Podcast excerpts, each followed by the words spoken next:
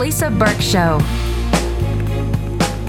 Hello, everyone, and I'm delighted to be back with you, and more delighted to have Sasha back with me uh, on the Lisa Burke Show. I hope you've had a wonderful, wonderful start to your summer holidays. If you're on summer holidays, a wonderful start to the first weekend where the children are off school here in Luxembourg. At least most of them are now off, if not all of them are now off. So, uh, lots of plans to be had, I'm sure, lots of sleep to be caught up on for the children and also the parents, of course, and activities are underway in this very, very hot weather we've been having. So, Sasha, it's so nice to be back with you. No, it's lovely to be back, Lisa. And congratulations on winning the, not the news quiz, you were super. Oh, I think it'll be the first and last time I'll be allowed on. Only. It's quite competitive. Yeah, yeah. Steps is a, little bit, well, uh, yeah, I think they're all quietly competitive, aren't they? Whereas I'm, I'm perfectly happy to kind of not know much. anyway, no, but actually, I really love the questions Meredith had this week. They were so diverse. They're fun, Yeah, they? No, it's really a fun, fun. thing, and you always come across not at, uh, as knowing a lot about a lot of things. Maybe not on the trivia that's in the quiz. no, I don't. well, this is lovely. You've sent me a lovely list of stories we could talk about. And so, for you looking at the news all week, what have been your highlights?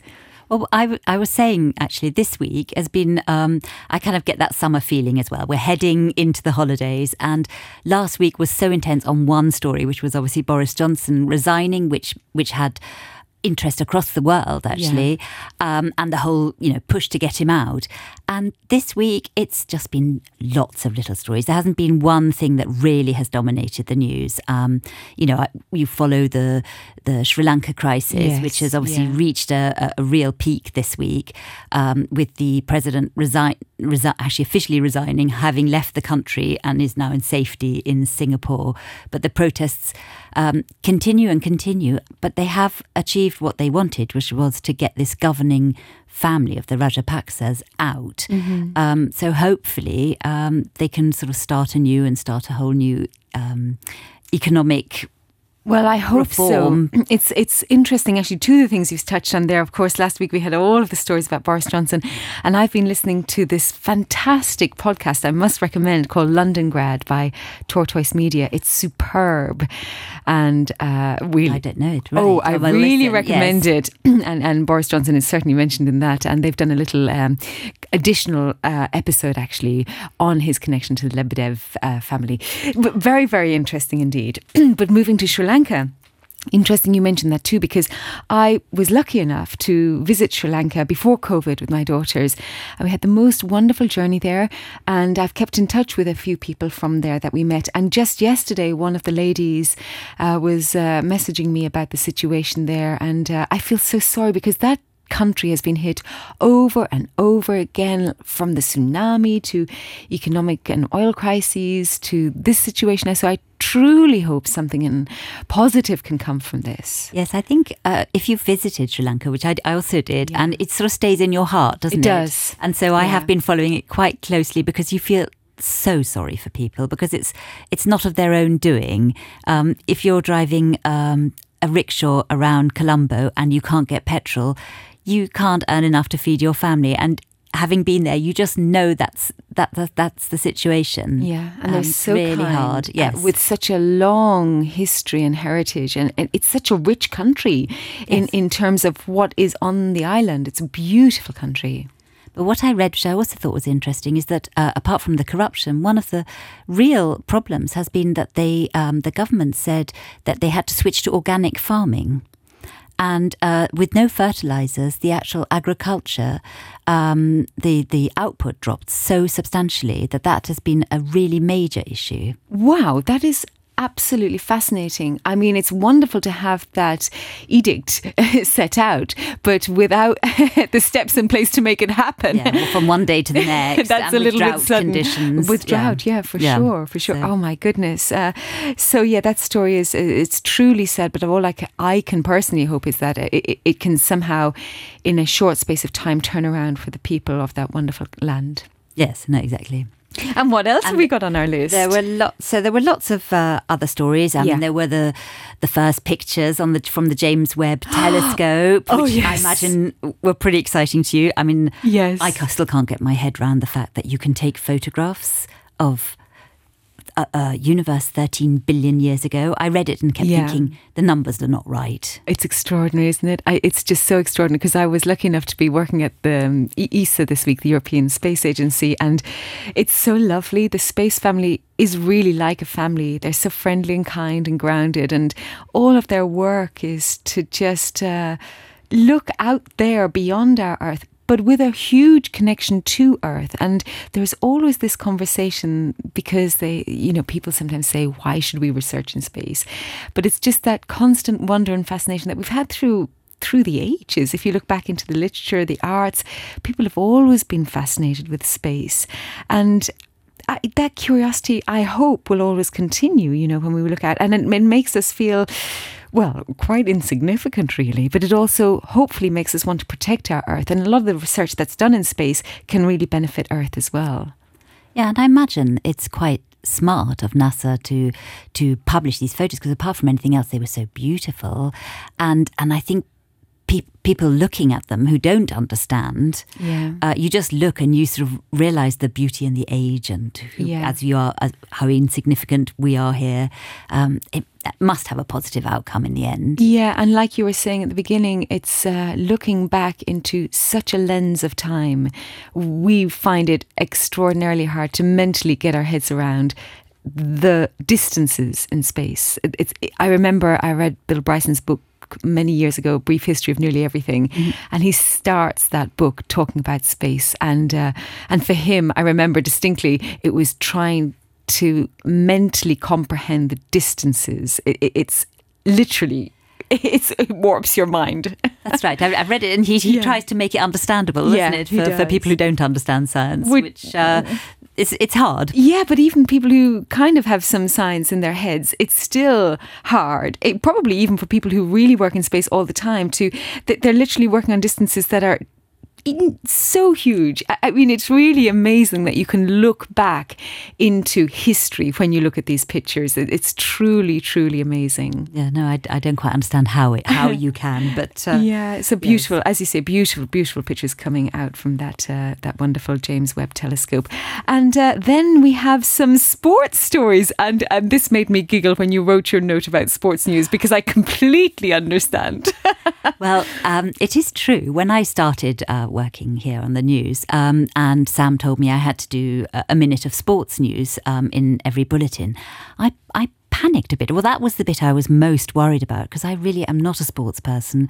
I don't really follow any sports. Um, you know, I would watch the Wimbledon final like last weekend very happily, that's kind of it. Um, so it really, well, really I know you like Wimbledon me... because I know you like Boris Becker. Ah. You've met Boris Becker, and I know there's a little connection to Wimbledon. So. well, actually, I might yes, it's moved on. I rather like Kyrgios now with, oh. his, with his super hyper nervous chatter, yeah. shouting at the audience. It was a very exciting final, I have to say.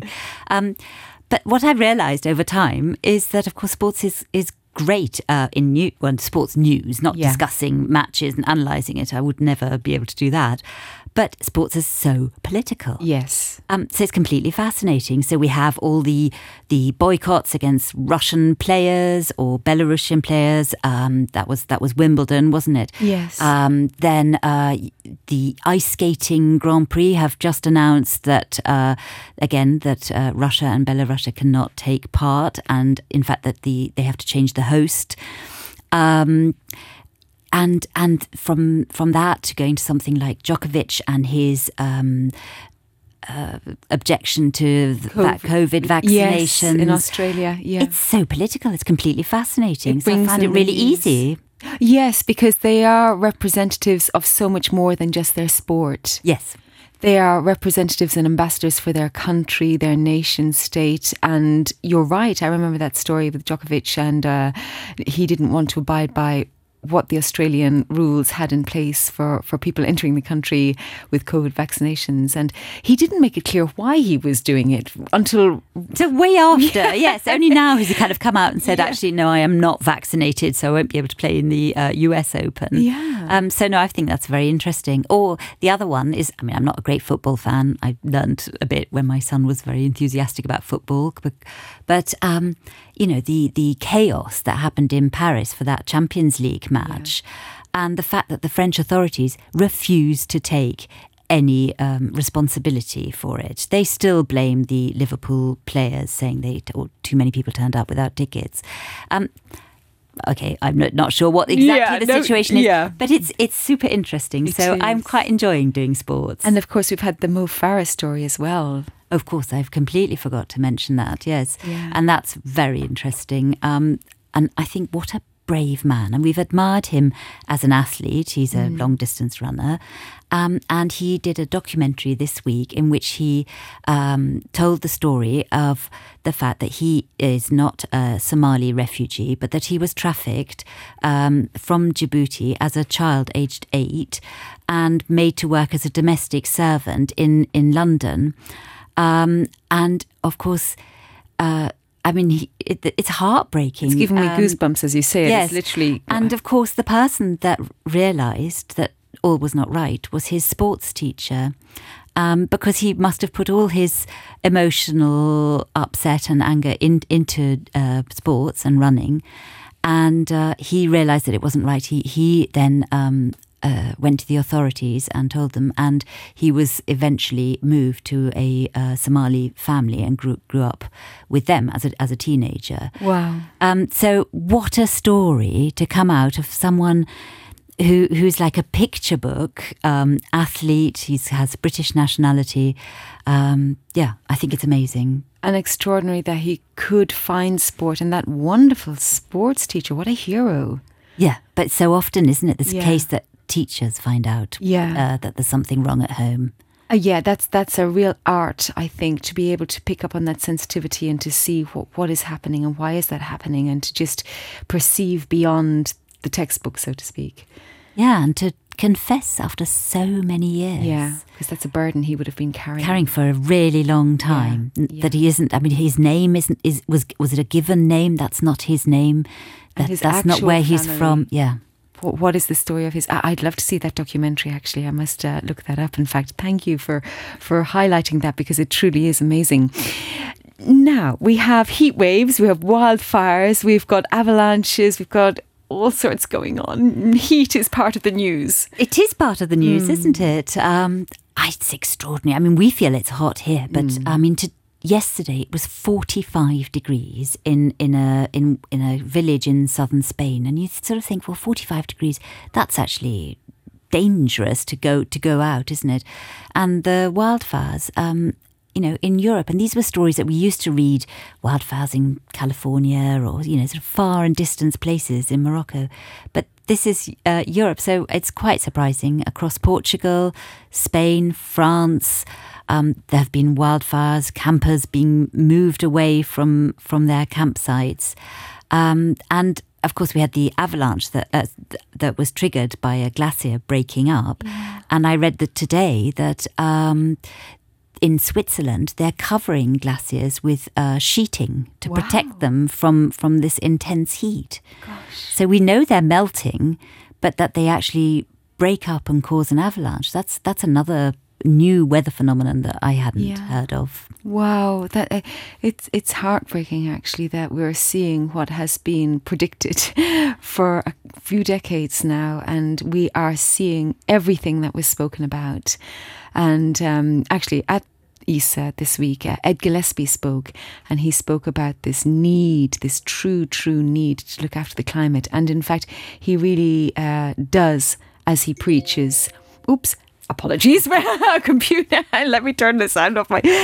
No, but Ed Gillespie, um, you know, he took the ferry across Yeah. to the Netherlands, and he doesn't fly, and he wrote a book about traveling the world without flying, etc. So, um, but yeah, there's true need for everybody to become a an aware global citizen to do our best for the planet in whatever we perceive to be the best way. But we need to educate ourselves. It needs to be part of our educational system to try to help because we are really we can see the effects now around us of climate. Change. We need to change. hurry, it seems, yes. It's because sort of it's, too late. It's happening. It's isn't it? happening. It's sort of too late to definitely get the 1.5 degrees. Uh, let's hope we can get just keep it at two degrees difference. Um, but uh, even that, I'm not sure. But I know, for example, the uh, European uh, Union had made this the Green Deal Yeah. uh, uh, one of their priorities. But of course, COVID happened. Um, Yes. and so I think it's really gone on a back burner. Although COVID helped with flying. It did, didn't it? Yes. and movement. And flying is one of the big. But yeah, I mean, there's just so many parts of this story, and we all just have to try to be cognizant of it. Yeah.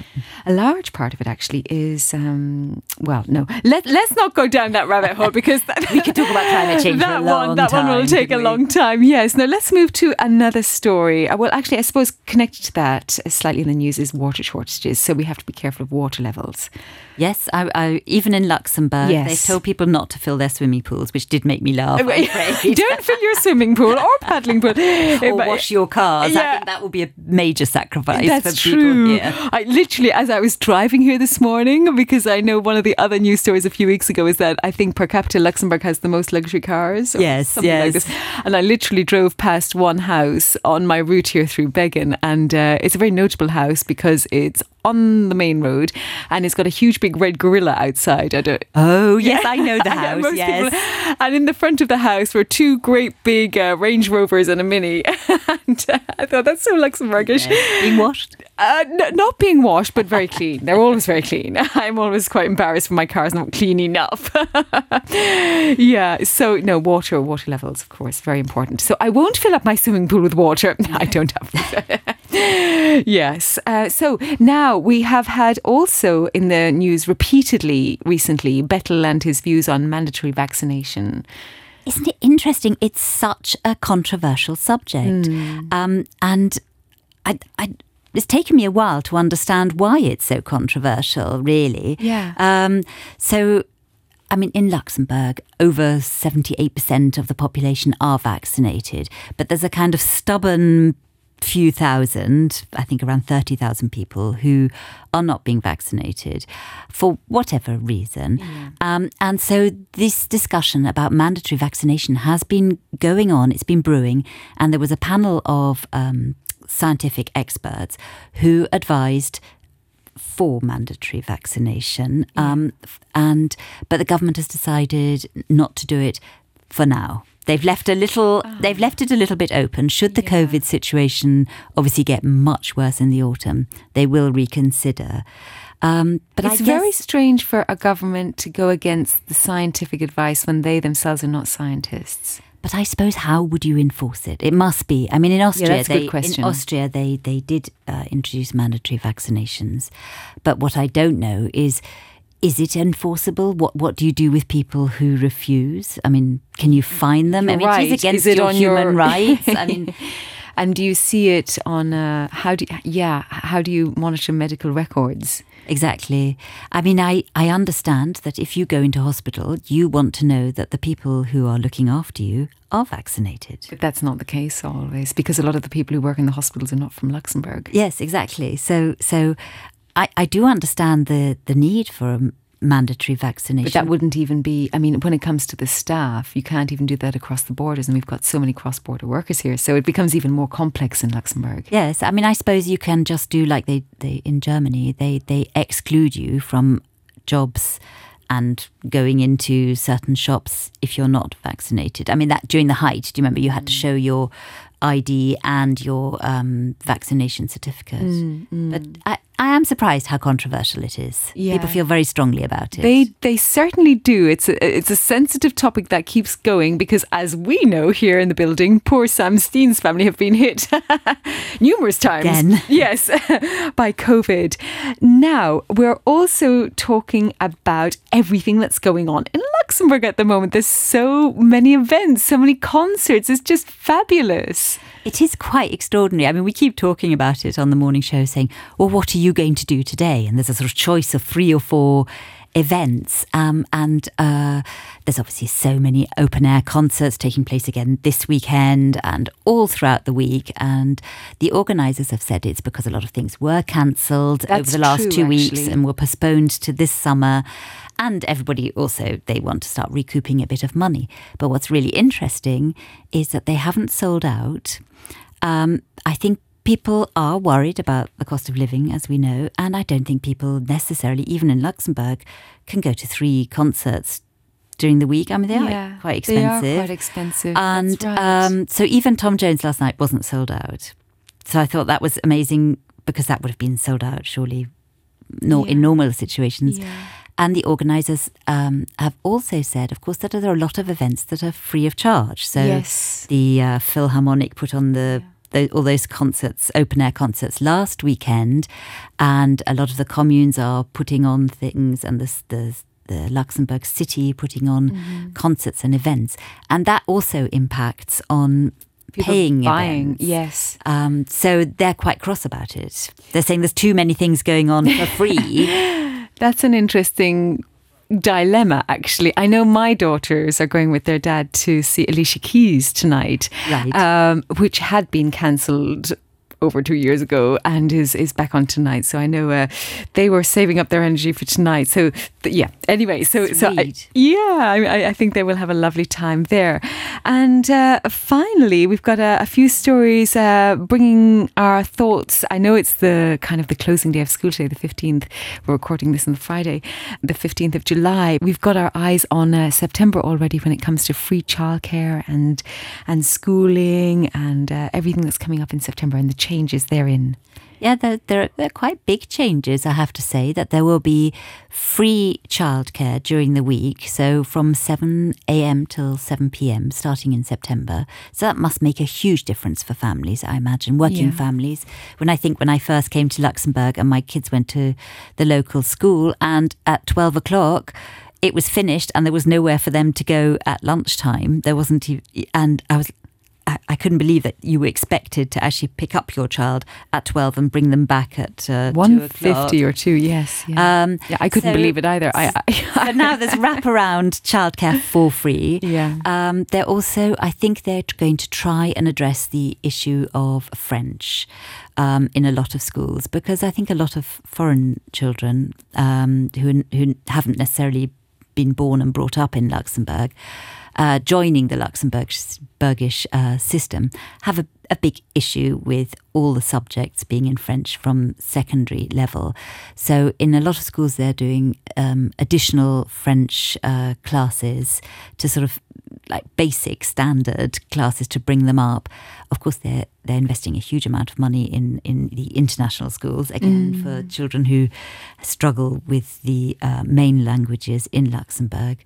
Um, and was, there there was one other thing: free childcare. Yes, well, it's it's a, a number of things. We've got free daycare. Uh, we've also got the free lunches now. So what That's you've just described, which I also could not believe when I came here, now there will be that maison relais or foyer care through the lunch times, and also the music lessons will be free for children. Of course, yes, Yeah, yes, that makes a big difference. So there's it? there's wonderful things on offer, but um, I, I certainly know I need to improve my French. you won't be doing it for free. No, I won't, sadly. But I, actually, there are some.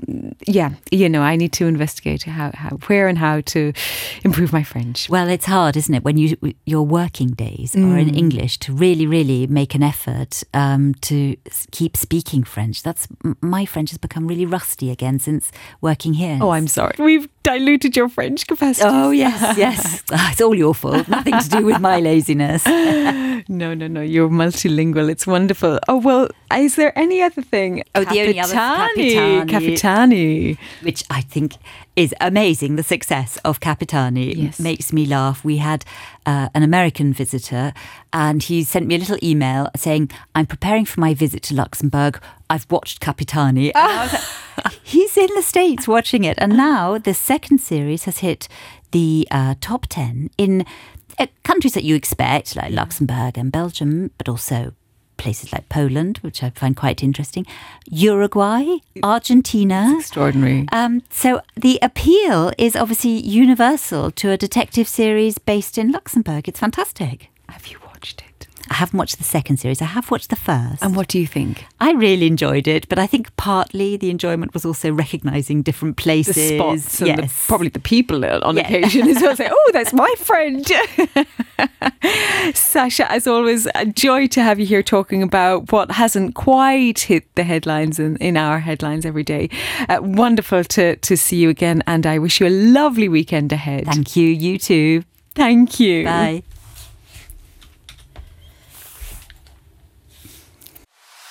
Lisa Burke on RTL Today Radio.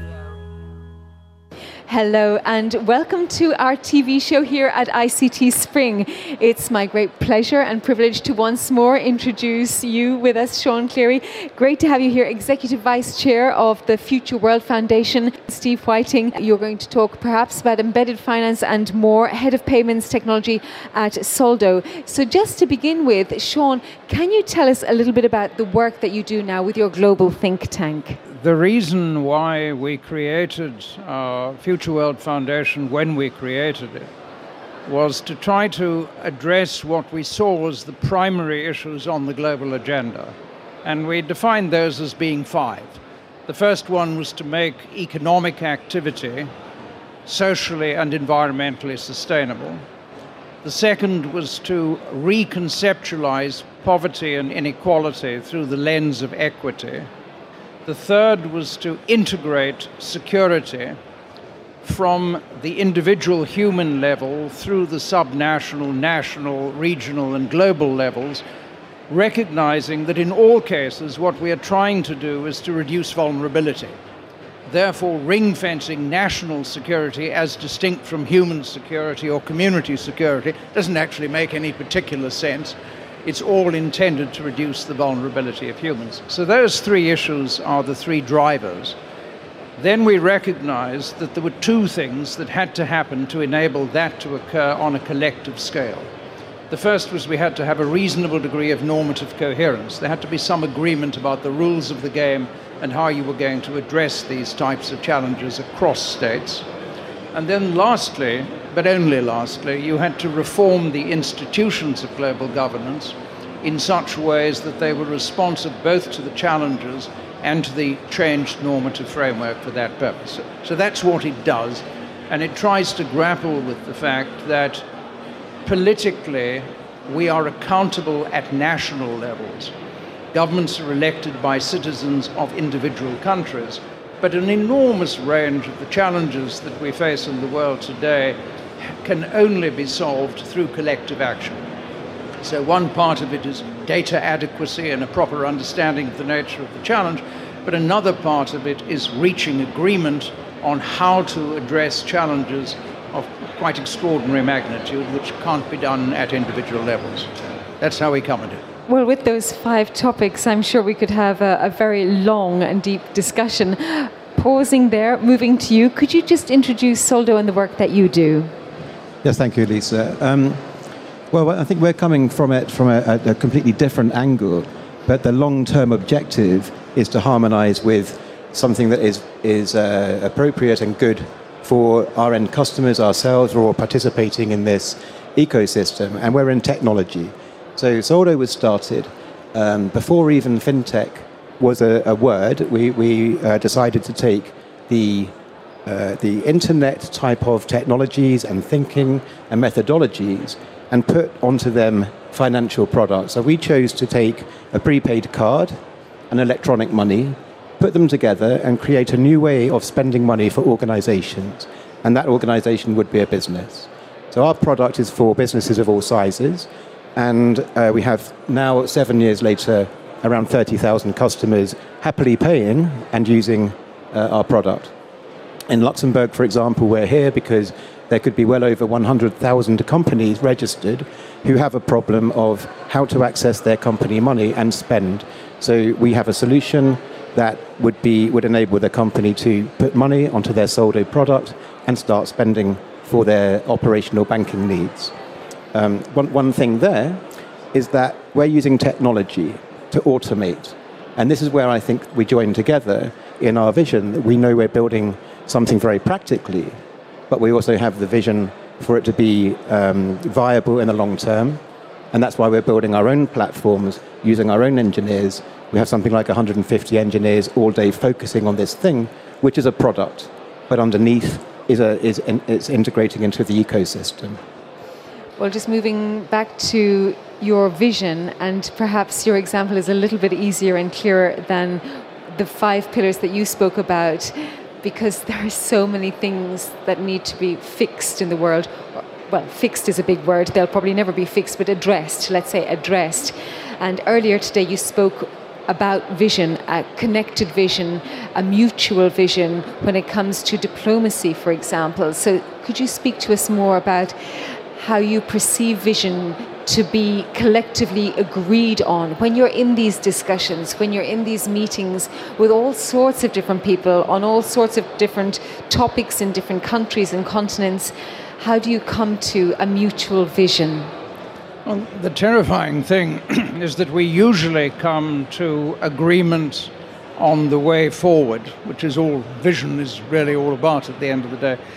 We only usually do that after catastrophe. So, uh, after the Crusades, Europe was reconstructed. After the religious wars in Augsburg in 1555 and in Westphalia in 1648, Europe was reconstructed. Uh, after the Napoleonic Wars at Vienna in 1815, Europe was reconstructed. Then we tried to do it again at Versailles in 1919, and then, of course, in Bretton Woods and, and uh, San Francisco in 1945. But it always takes a catastrophe before you can actually go and reset the ca- canvas in the sort of way that you need at a particular point in time. And up to that point, what we tend to do is we push the system within the parameters that we agreed previously. Now, whenever you do that, uh, anyone who understands innovation or disruption in the context of technology understands very well that doesn't work. It works up to a point and then it breaks. and broadly speaking, we're at that sort of point now in terms of the international system.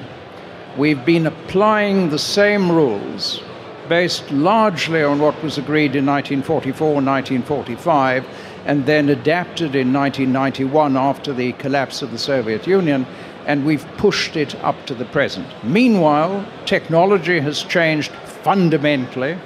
Connectivity on a global scale has been completely transformed. Governments have been disempowered in very significant ways because much of what takes place, the financial world is a splendid example, is driven by global forces, not local forces. The Luxembourg economy is terribly important if you're the Minister of Finance or the Minister of Economy, but it's actually not driven too much by Luxembourg. It's actually driven by the global economy in a very profound way, and the same thing applies everywhere else. So we're at a point where we actually have to rethink the premises profoundly, act in a disruptive way that isn't too destructive and develop innovative solutions. Are we likely to do that? Yes, in part. If I were terribly optimistic, I would say we could probably pull it off across all landscapes, but it's very unlikely. We're probably going to hit the wall in a few places, and I think what we've seen with the invasion of Ukraine is one of the first examples of those sorts of problems. These knock on effects of that are going to plague us for quite some time. I was very struck by what you said, which is that sometimes we, well, you actually said we only address issues, big issues, after a catastrophe. When it comes to ideas like climate change, for instance, and when it comes to the situation we have in Ukraine right now, this wasn't unforeseen. We've hmm. had a build up, we have knowledge of this, and we've known for a long time that we shouldn't rely on fossil fuels. We have technology but sometimes we don't have that impetus to make the changes. So these step changes sometimes come about after great disasters. Sure. But in your role, how can we try to fix things? Or again, I shouldn't use the word fix. How can we try to change things, address things before the point of disaster? I, I think one's got to recognize how humans behave. and if you simplify it dramatically, you can say that all humans are driven by essentially three forces. the first is fear, and that's why we've survived as a species, because if things in your peripheral vision didn't cause you to react, then you probably would have been eaten a long time ago. So, fear, which is driven by the amygdala sitting here at the back of your head, which then causes a reaction in respect of your adrenal system, is a fundamental driver of human behavior.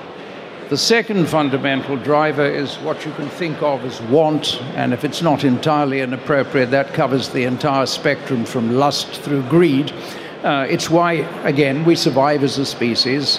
The squirrel hoards the nuts ahead of winter, and obviously we propagate in order to enable the species to continue. So that's a fundamental driver of human behavior. And then the third is social empathy. And women are much better at that than men because it's related to a particular hormone, oxytocin, which is released during breastfeeding. And the most fundamental bond that we know of in human societies between mother and infant. So those three elements comprise the human system in the simplest of terms. When we get out of balance, when greed takes over or fear takes over, then the system starts to wobble dramatically. And that's where we are right now. We've seen two incidences the dot com boom and bust, firstly, and then the global financial crisis, which were driven fundamentally by greed. Uh, that's the reason why we got these extraordinary social inequalities. It doesn't really matter what set of data you take, but the 1% and the 99%, or the 0.1% and the 99.9%, whatever reference points you use, on the one hand, and then the sort of thing that we've seen in third world environments for an extended period of time, but haven't seen in first world environments since the Second World War, what is happening in Ukraine at the moment. Driven by fear. Right? One part of it is an aspiration to extend empire back to the period in the 1900s when Alexander III held sway over a significant portion of the European landscape.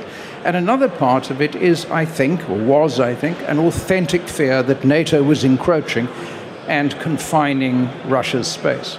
Disastrous consequences on an enormous scale, apart from the loss of life, apart from the destruction of civilian infrastructure, the displacement of refugees, the impact of the sanctions is causing crisis in energy markets, in supply chains, in food markets, uh, and of course in financial markets around the world. So we've got to create, if we want to induce change in a constructive way at any point in time, a mixture of incentives which encourage constructive behavior and penalties which discourage it getting that right collectively is, in principle, the responsibility of institutions like the United Nations Security Council.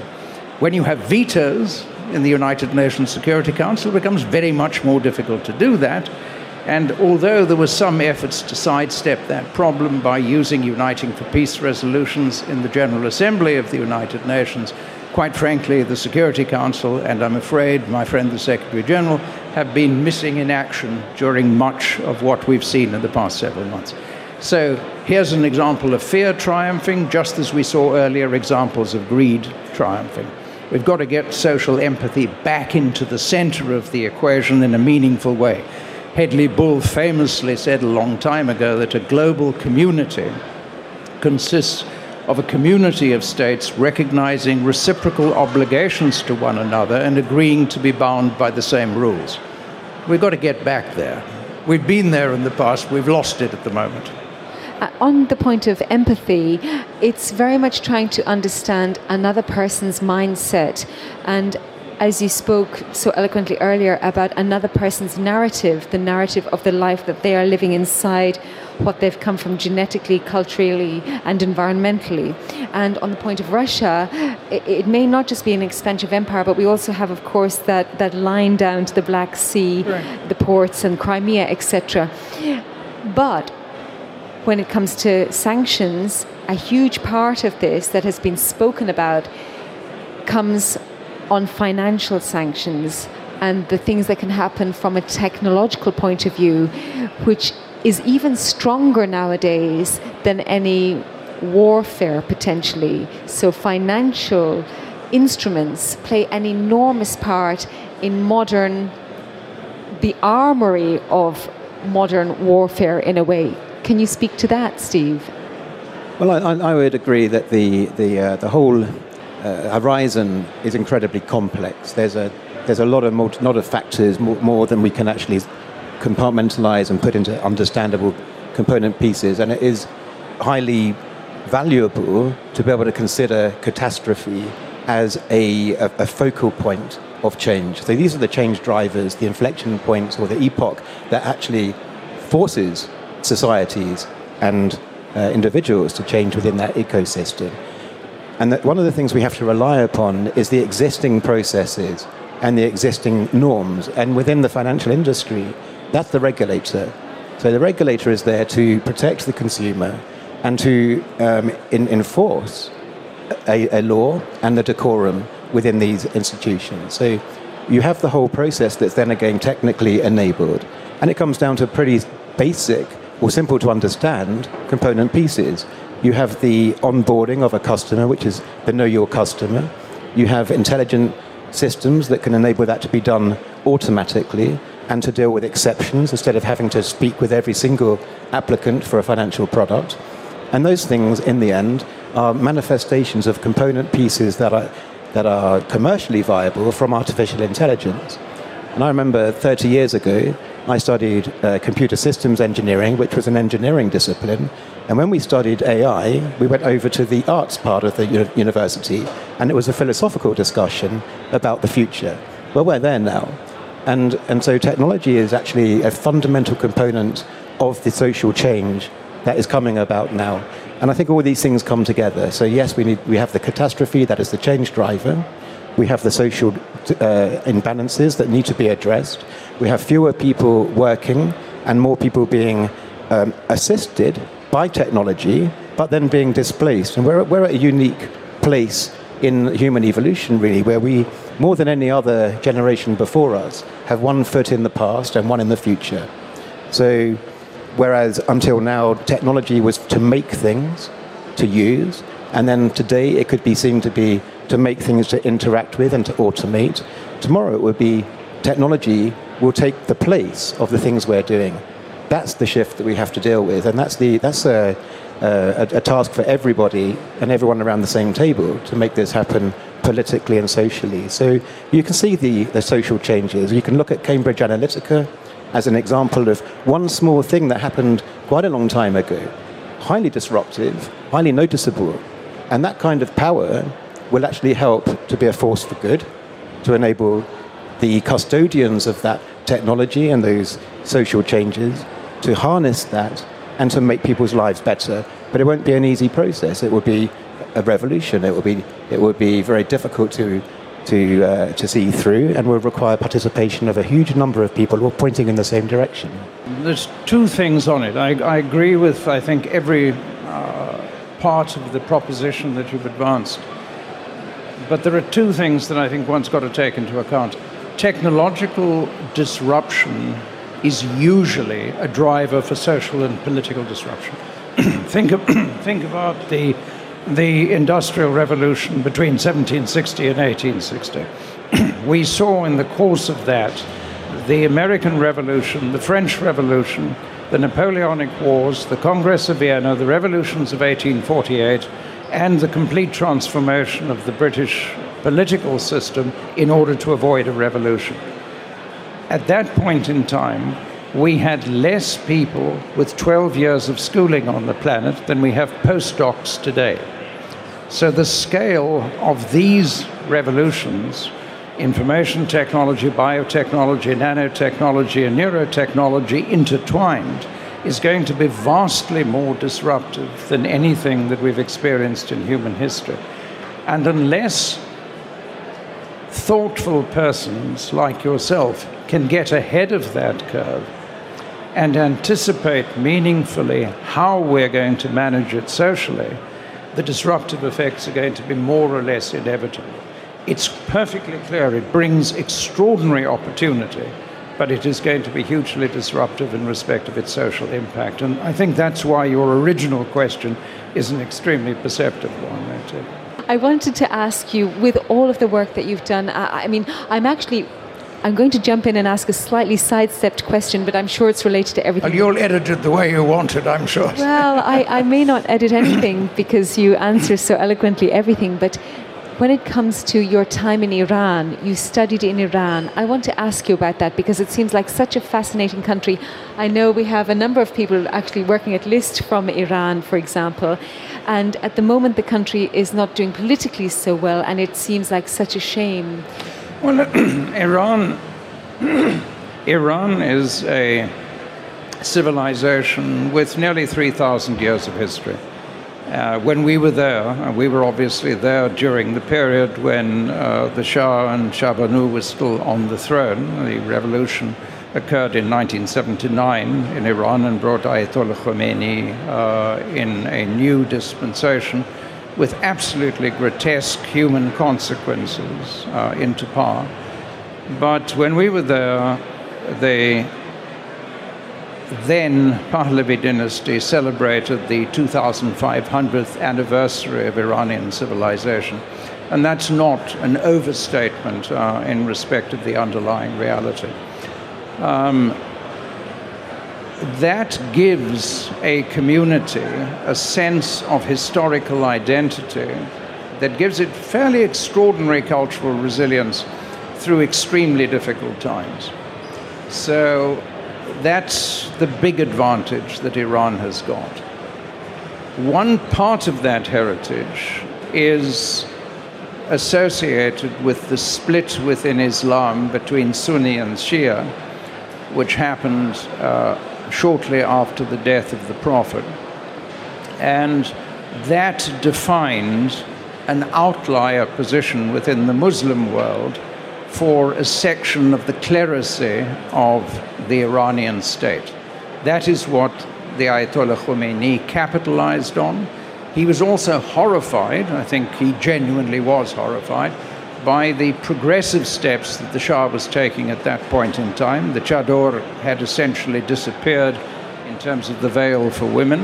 Uh, boys and girls were being educated together in school boys and girls were swimming in the same swimming pools and going to the same beaches. Sport was being conducted in an integrated way. And there was a fundamental transformation which was antithetical to the limiting constraints of, let's call it mainstream Shia uh, theocracy at that point. That's what Khomeini capitalized on. It's caused 30 years of absolute chaos. There was a period when uh, a uh, Another president uh, was there for three terms in the mid to late 1990s, when I think, frankly, if the West had capitalized more sensibly on the opportunity, we might have brought this to an end earlier. We didn't. And as a consequence, we've dragged it out into the present. The diaspora that you were referring to, in part, is in Luxembourg, is in Holmby Hills, is in Beverly Hills, is in Paris, is in Geneva, is everywhere in the world. Some of the smartest, most highly educated persons in the world are part of that community. And the circumstance within Iran has been pretty miserable for the majority of people for a long period of time. But frankly, it was a case of an ambition to modernize a still largely rural and traditionally oriented society very fast that led to the revolution itself. The bazaar and the mosque joined hands to resist this transformation of the society, and we got this ghastly revolution that uh, came in its wake. I just wanted to jump on the back two questions, and you can answer them as you want to. You have South African heritage. Um, I would like you to tell me, in your view, how South Africa has been doing. I mean, I visited a few times in the last 20 years. I love South Africa, but I have my own views, but not as deeply rooted as yours. How it's doing as it's moving into its new future state. And I also wanted to ask you when it comes to a situation like Iran, particularly with your think tank head on, what responsibility we as external citizens, but we really being the the diplomats have to jump in? At what point should they jump in to try to alter the course of a future they think is not a good one?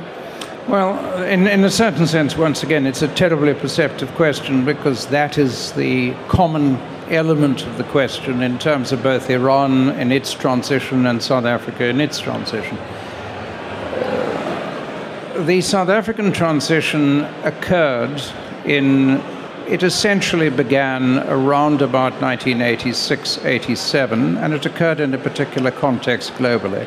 It occurred in the context of Gorbachev uh, having become the General Secretary of the Communist Party of the Soviet Union, having announced perestroika and glasnost, and having ended proxy wars that were being financed by the Soviet Union, also in southern Africa. So at the Kabwe Conference in Zambia in 1985, the then Soviet ambassador, who also worked for the KGB, head of the 4th Division's uh, Africa section, uh, indicated to the ANC that there would be no further funding from Moscow for the armed revolution.